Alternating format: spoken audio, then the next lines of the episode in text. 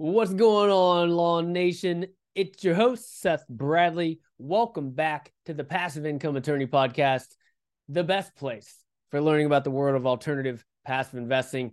Today, we answer the question how do banks make money? And how do we become the bank? Today's guest, Tom Laune, had a unique path to creating what he calls the bulletproof wealth strategy.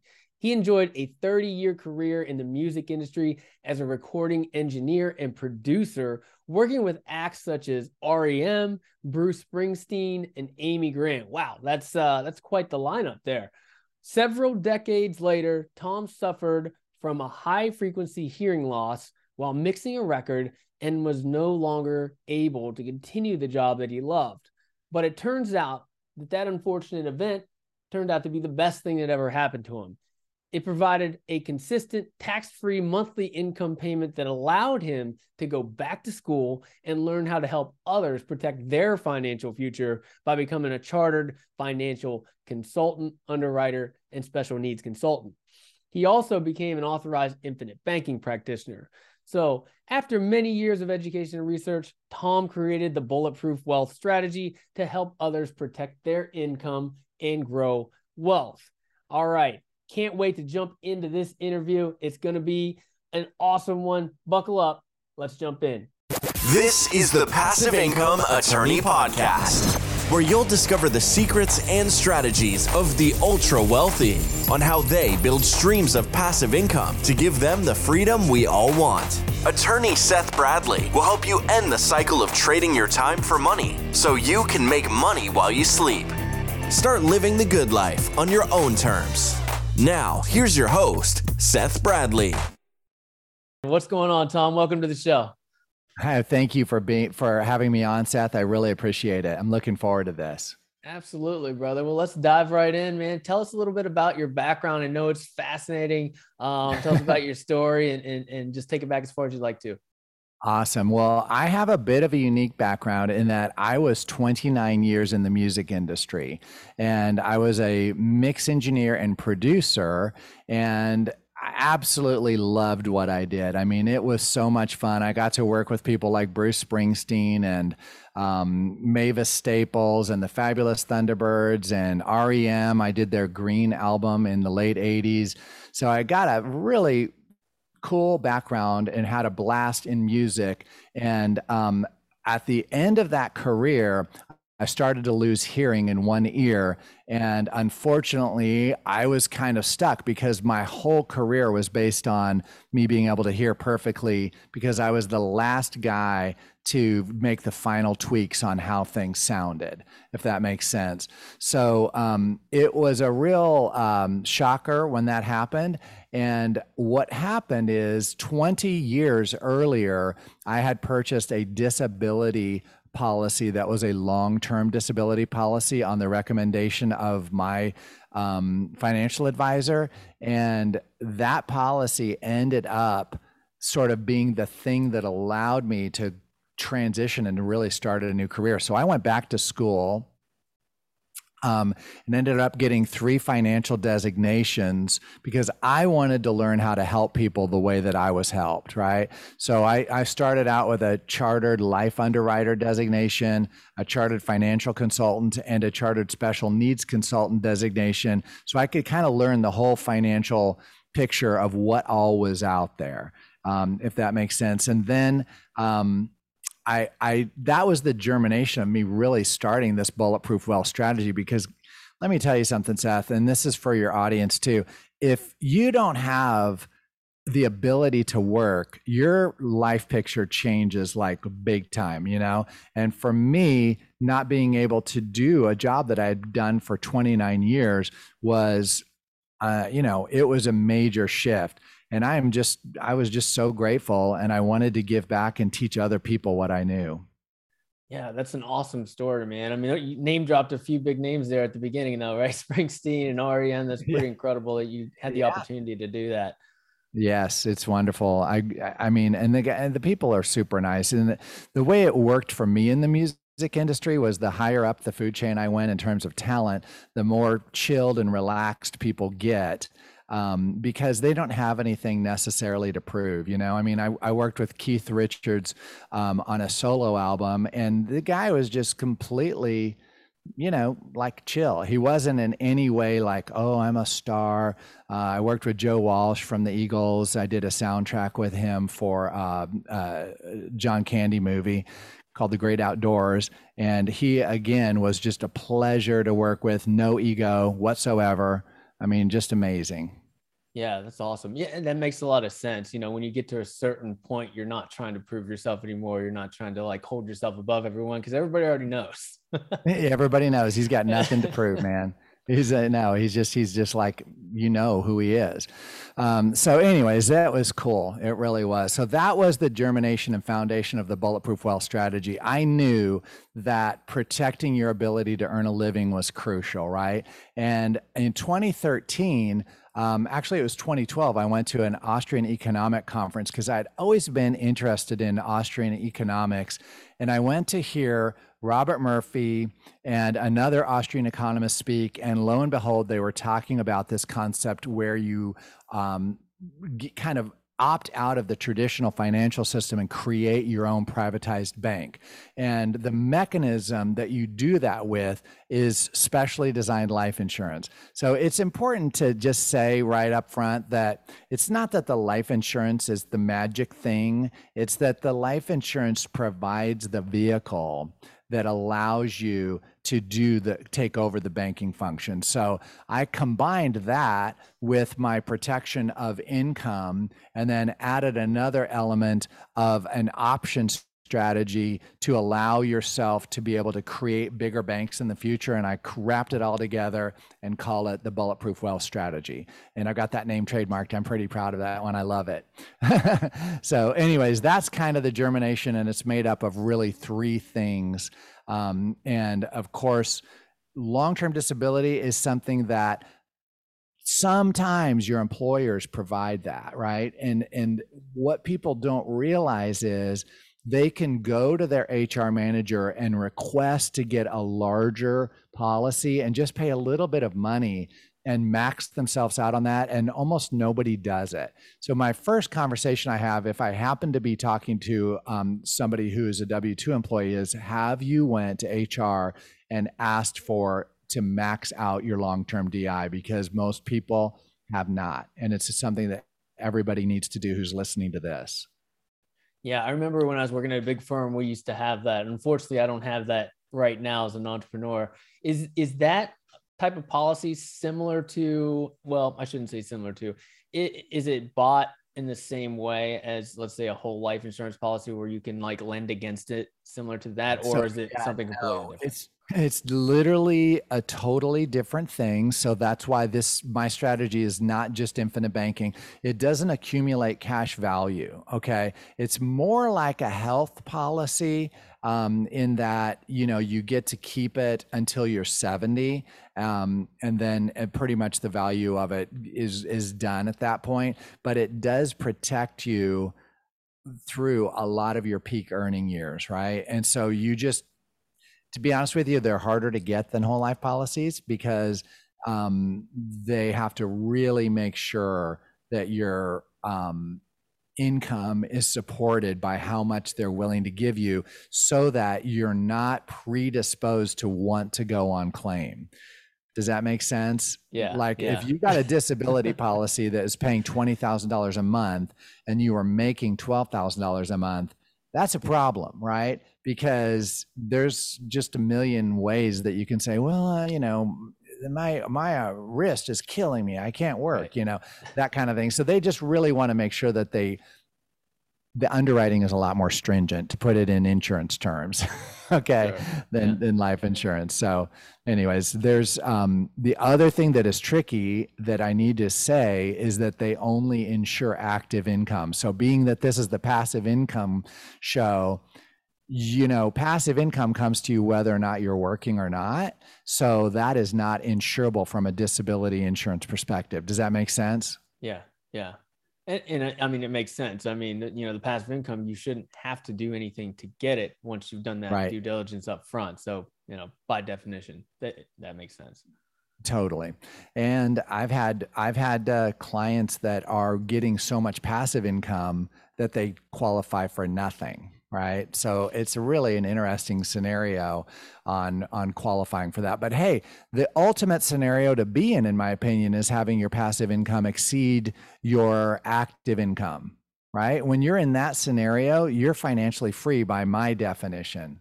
Would you agree with that Seth? i would yes. Cool so that is one element of it is the disability protection. I also bake that into the cake with the whole life policies that I do. And the way I do that is there's a thing called an enhanced disability waiver premium, which is an own occupation. So you got to read the fine print waiver of you having to put in any money if you can't work. So the insurance company pays that minimum premium for you if you can't work. And they do that for the first six years own occupation. And after that, it's any occupation is the definition. Um, so that's a little bit in the weeds, but own occupation just means your specific job that you're doing. And any occupation is a much harder hurdle to climb because that means you can't do anything. So that makes sense. anyways yeah that's that's basically um, another element to the bulletproof wealth strategies including that waiver in the whole life policy. Gotcha. So we've got um, i believe there are three elements right to the the bulletproof yeah. wealth strategy. So the first so the disability if, insurance. The second is the the whole life uh, infinite banking policy. Um, yep. maybe we'll, we'll stick with that for now. Um, what let's what do you recommend as far as going into that piece of the strategy, the, the infinite banking. We, we've talked so, about that on the show before, but maybe you can give your own take. Yeah, I mean, it really comes down to where are you saving money, right? Where are you? A term I like to use is where are you warehousing your wealth, you know, because the truth is, is that people like to put their money into money jail for some reason, which I consider to be qualified plans, 401ks, IRAs, things that you can't get the money back out. It's not really liquid, um, and you're going to have to pay a big uh, penalty and taxes to touch it, right? The reality is on those money jail products, you are in a partnership with the government truthfully and um, they are going to get paid before you get access to that money. And so i like to put my personal funds as much as possible and the goal is to have your income and your premium meet um, and i'm pretty close to that and i've been building policies for 10 years now so i've got nine policies myself. And um, the reality is is that it's just liquid and you're able to do with it whatever you want. So if you come up with a great syndication and it looks like a wonderful opportunity i don't have to ask permission. Can i invest in this syndication? Yes i can if i feel like it's a good deal for me and my family. It's just you know it's not a, a, question of the liquidity. So i put as much as i can in and i recommend that people on average put in around 25% of their income is kind of the goal. So if you're making 400k we shoot for 100k per year going into a policy and that obviously is going to be the max you can put in. That's not the required amount. That's going to be much lower. Does that make gotcha. sense? Yeah it does. It does maybe walk us through because a lot of a lot of our listeners are thinking about investing in real estate um, uh-huh. and then how do they layer that investment in with the infinite banking policy walk us maybe through okay. an example of what that would look like oh i would love to do that so I personally do some private lending, right? So for real estate, I will um, I will take money and borrow, collateralize my cash value of my life insurance policy, and loan it out to somebody who's needing money for real estate and I make the spread or the I arbitrage the difference in interest rates. So the way that works is that um, I'm getting capital at a low rate. This year it's 4%. That's my cost of capital. And if I can put it into a deal earning 12%, for example, on a private loan, then what is the actual rate of return that I'm making? So think about this for a second. If money's costing me four and I'm earning 12, right? There's a lot of people, Seth, out there that's like, oh, you're making 8%, right? That's not how it works Uh, when you put numbers to it, that is not how it works. So the way I'm going to do this, I'm going to explain it in real numbers to help people go, oh yeah, this is what's really happening. On a hundred thousand dollar loan, it cost me four thousand dollars for 12 months, right? So I'm spending four thousand dollars not a hundred thousand because I'm not using any of my own money. And then if I'm earning twelve thousand dollars or twelve percent, then that's 4000 spent and 12000 made. What's the rate of return on that? Okay when you run that through a calculator the rate of return is 200% because 100% would be doubling your money from 4000 to 8000 and 200% would be doubling it from 4000 to 8000 and doubling it again from 8000 to 12000 so I like to teach real estate investors how they can dramatically increase their rate of return by just utilizing this simple strategy. Um, and it's really not that complicated. Um, people try to make it complicated, but it's really not once you actually start doing it. And I, the reason I think I can uh, communicate this well is because I actually do it myself. Right? I don't just. It's not theory to me. It's just something that I do every day. Yeah, cook that eats his own cooking. I, I, I love that. I, I hate when yeah. people like try to peddle products and things like that. And it's like, well, do you do this or do you invest in real estate? And they're like, mm, no. Yeah. Like, well, I totally, you know, that is just not going to work because people can determine, um, they can see through that, right? If you really don't know what you're talking about, then it's just not it's not a good situation and you can't can't go there. I happen to notice on a side note that i see a guitar in the back of your room there. Do you are you a, a musician as well seth? Oh a long time ago. We used to do that in in middle school high school and college to pick up chicks. That's about it okay, so now you just have it there as decoration. I, I like yeah, it. now like cool. guitars just sit there as uh, you know, just uh visual pleasure. I'm looking at the headstock. is that a is that a Gretsch or a Gibson 335? What is that? Oh, this is an Epiphone. The blue one's an Epiphone. Oh, and, and we've got a Gibson over here. Gibson Starburst okay, cool. in the case. Awesome. Oh, yeah. that's cool. I I used to just be so into guitars. I mean, we had a vintage guitar stop right across the street from the studio I used to work at, and I was always over there every day. I still have a 19, gosh, I think it's a 1964 Gibson 225 um, semi hollow body that is just skyrocketed in value since I bought yeah. it like you know 30 something years ago. But anyways sorry off the subject there. No worries. No i'm sure that um, catches your eye. yeah definitely your background so, so, you know back to what we were talking about though i mean that's really you know maybe break it down a little bit for us but i think that's that's how banks make their money right? I mean what you're describing is how banks 100%. actually make their money.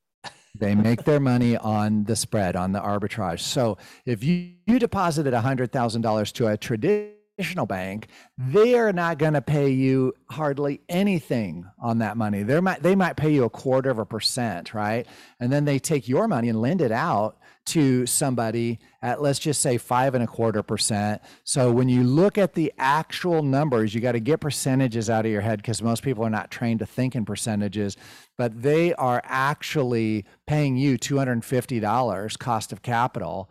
They're turning around and making $5,250. And that's really a 20x multiple. So when you look at the rate of return on a percentage basis, that's a 2,000% rate of return.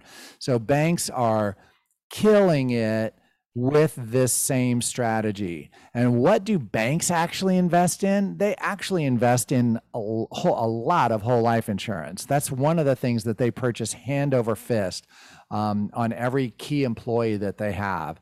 They purchase a large amount of whole life insurance. So you kind of want to do what they do and not what they say, if that makes any sense. you know, so yeah. I'm trying to teach people how to emulate the banking function and control it in their own life. And it has been so powerful to see the light bulb turn on for people because I literally have people that save hundreds of thousands of dollars. I just got off the phone 30 minutes ago with a guy who has 600 plus thousand dollars just sitting in his checking account waiting for an opportunity.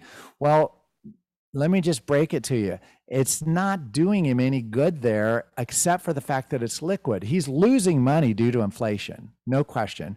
We're at an all time 40 year high on inflation. It's just ridiculous. And that's just not the best place to warehouse your wealth. You're just giving the bank the opportunity to leverage that money and lend it out to somebody else. Yeah. Yeah. And this is exactly what we talk about on the show all the time about creating your own economy, taking control of your finances, not giving it away to somebody else and say, here, best of luck.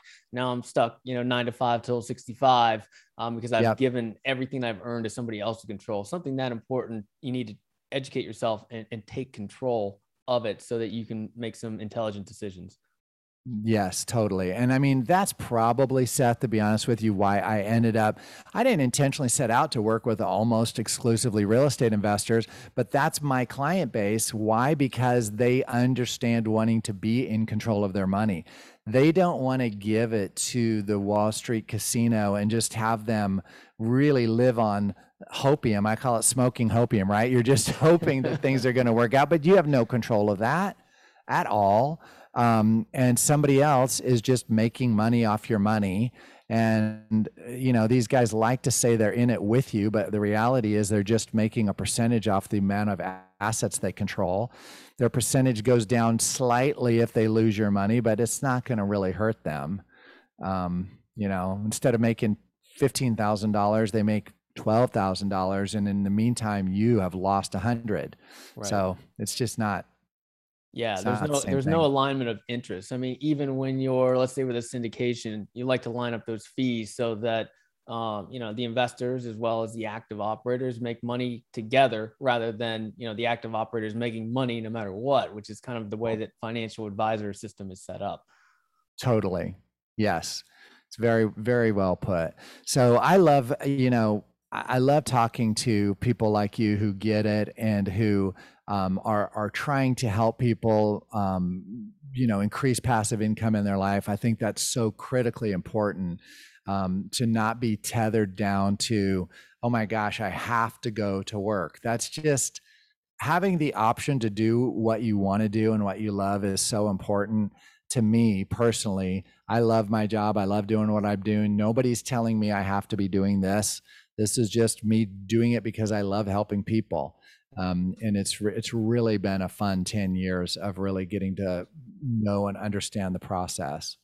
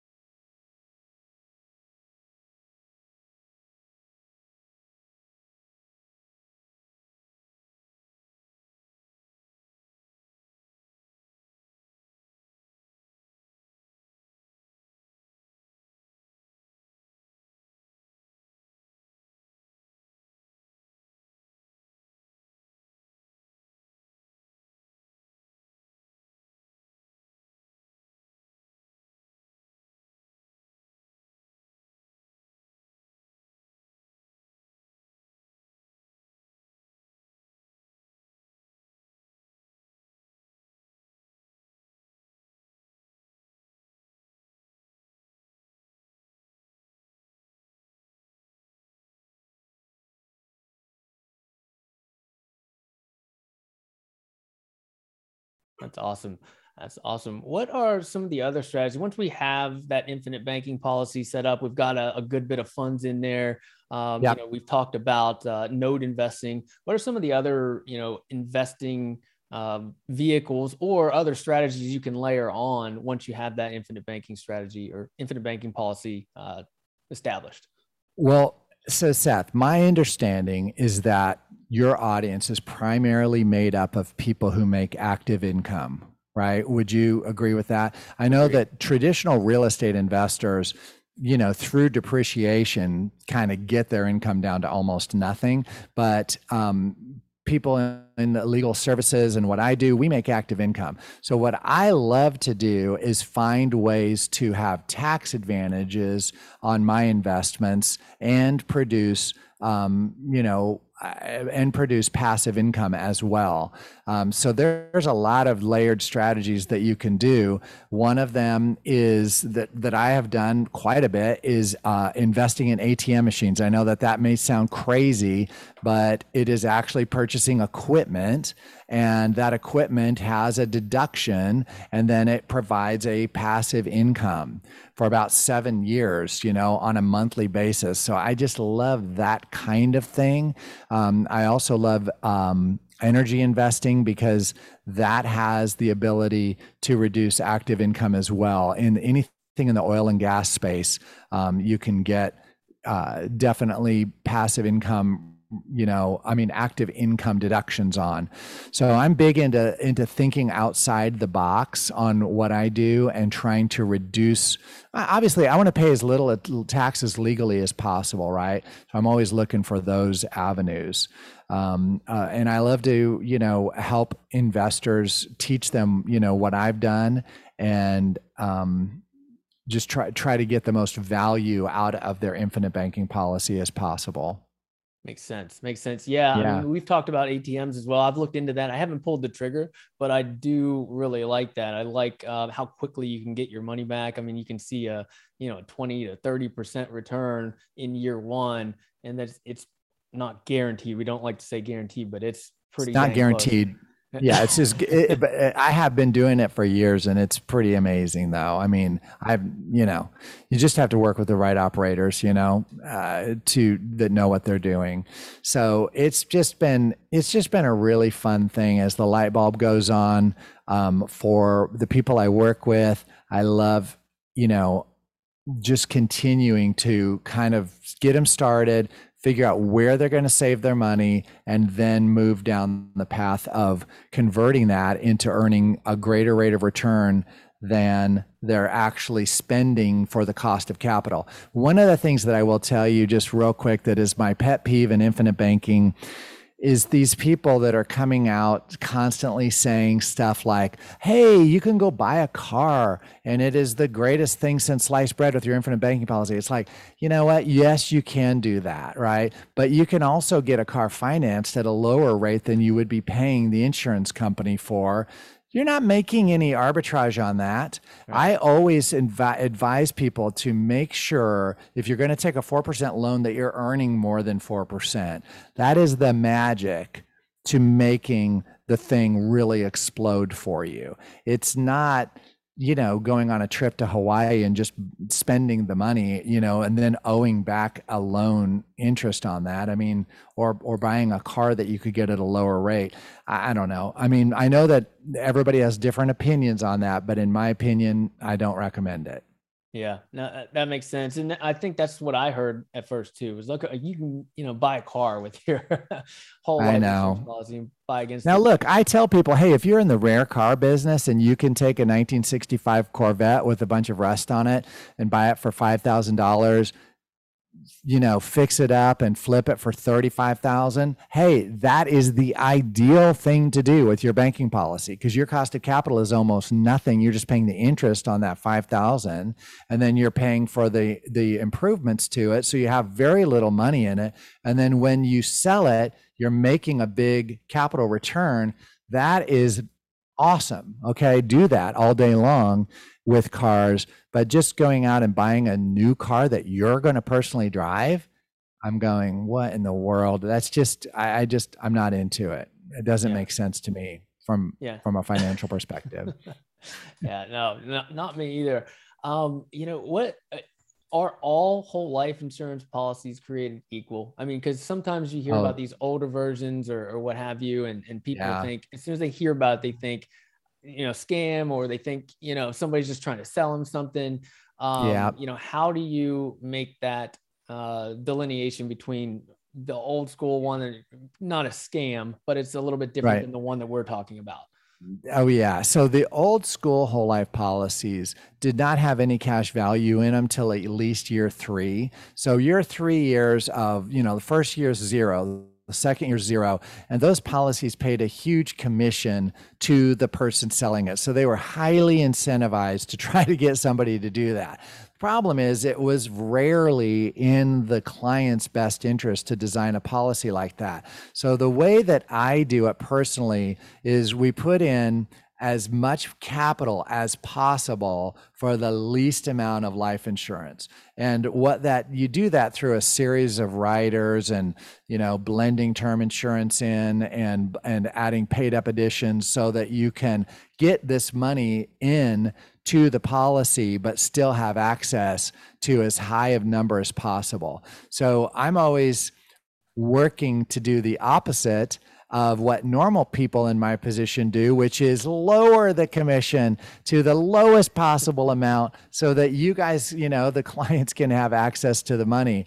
And it's just, it, you know, Nelson was a genius for coming up with this because if you do it right, the people are happy um, because they have access to a lot of their capital. Um, the um, you know the only way it works financially for people like me is you have to do a large volume, which thankfully I do do a large volume, so it works it works wonderful. But I'm not trying to squeeze these policies to make the most commission possible because it just doesn't work for the client, and therefore I, I only do what's in the client's best interest.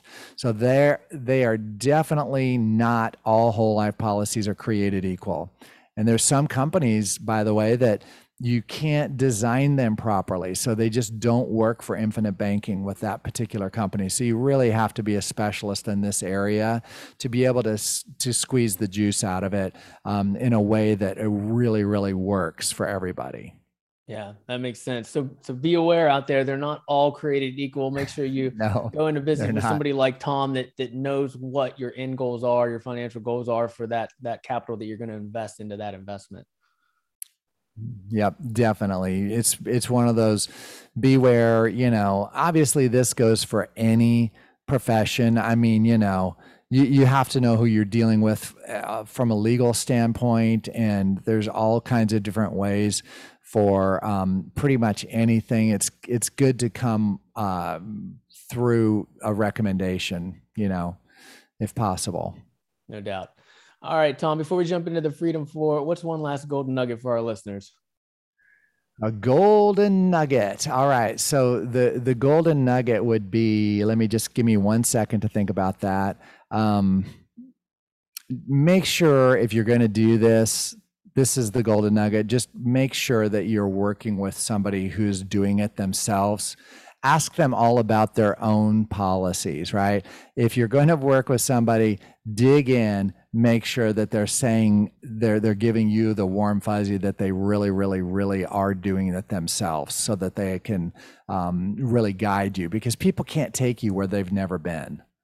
Yeah, no, I love that, and that applies to across industries, right? I mean, a lot of times you see that, um, particularly in residential real estate investing, like flipping and wholesaling and things like that, where you know people sell these courses and sell these coaching programs and it's like well where do you make all your money? Do you make it from this from the actual thing you're teaching or do you make it from the coaching and the and the courses? So make sure that you know exactly. Yeah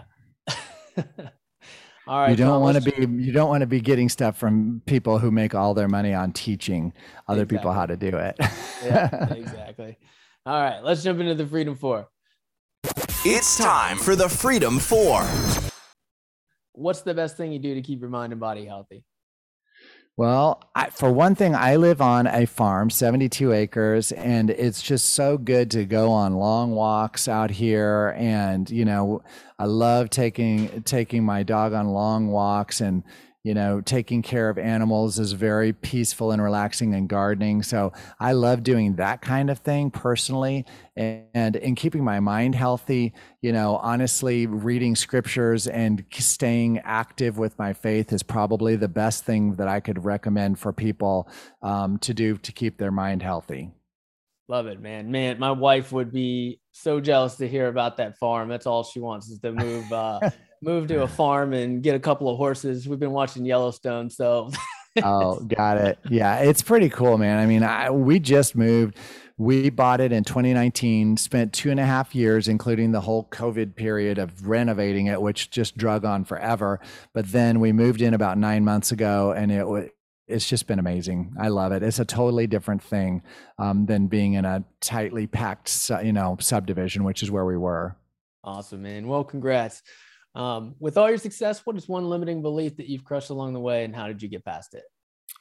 Ooh, that's a good question. So, a limiting belief, it's really difficult when you're changing careers to go, you know what? Um, I was really successful here, but you know, I have no idea if I'm going to be successful in this new career. So, I think the limiting belief was, you know, what will happen um, you know, do I just go through all this education and will it turn into anything? And I just sort of had to push through all of that and just move forward. And eventually, eh, you know, it all happened in a way that was really better than I could have even imagined. So my my way of pushing through it is basically you kind of gotta just move through fear. You're never going to be at a place where you know things don't scare you. When you're moving into the unknown you just kind of try it one step at a time and then you look back and realize it wasn't nearly as scary as you thought it was going to be. So i would say for me that changing career thing was the uh, was the big one. Love it. Love it. What's one actionable step our listeners can do right now to start creating more freedom well, it depends on how you define freedom. Okay. I'm assuming we're talking about financial freedom, but, um, I, you know, honestly, I would just take the first step. I mean, learn, um, don't, don't, don't, um, be arrogant and think you know everything. That's, I guess, the thing is just try to have a, a, a, humble, teachable spirit and realize that, hey, there's always something new you can learn. There's a lot of people who've never heard of what I do, and they always ask, if this is so great, why haven't I heard about it before? Well, the reality is, is that just not that many people know. It's not that it doesn't work. It's not that it's not great, but um, wealthy people, honestly, are doing this and have been for a long, long time. It's just now kind of getting around to filtering down to the normal, you know, average person. So, you know, I would say just keep learning and being open to new things. I love that. I love that. All right. Last but not least, how has passive income made your life better? Well, passive income, I love having passive income personally because it helps you to, it reduces stress to know that if things don't work, um, one month or two or three or four, and you can't, um, you know, you you don't earn the income that you normally do. So for me, I'm all over the place. I don't have guaranteed income, and that's why I like to have a floor of passive income that is going to guarantee that all of the bills are paid and everything. So I love having that, and it does add an element of freedom and an element of um, you know, just more st- stress reduction to to have passive income coming in. Awesome, man. All right, Tom, it's been great having you on. Where can our listeners find out more about you? So, my website is Bulletproof Wealth dot info. It's really important. I could not get dot com. The guy will just has had it parked and won't sell it. It's a disaster. So i ended up doing bulletproof wealth dot info. Um, my strategy is trademarked bulletproof wealth. And um, go there and listen i have a free uh, video education course that you can sign up for just by putting your name and email in there's a lot of people in my business that charge for this kind of thing and and mine is really high end and I don't charge for it because I really want to educate people and make that barrier of entry as low as possible. So please go to bulletproofwealth.info, sign up for that and you will be amazed at what's on the other side. All right, guys, check that out. Tom, once again, it's been incredible having you on. Uh, come back soon. Thank you so much, Seth. I really appreciate it. Tom Laune, ladies and gentlemen, what an incredible story, right? And it just goes to show you, you know, I know there's a lot of attorneys and, and doctors and, and folks like that that are out there listening.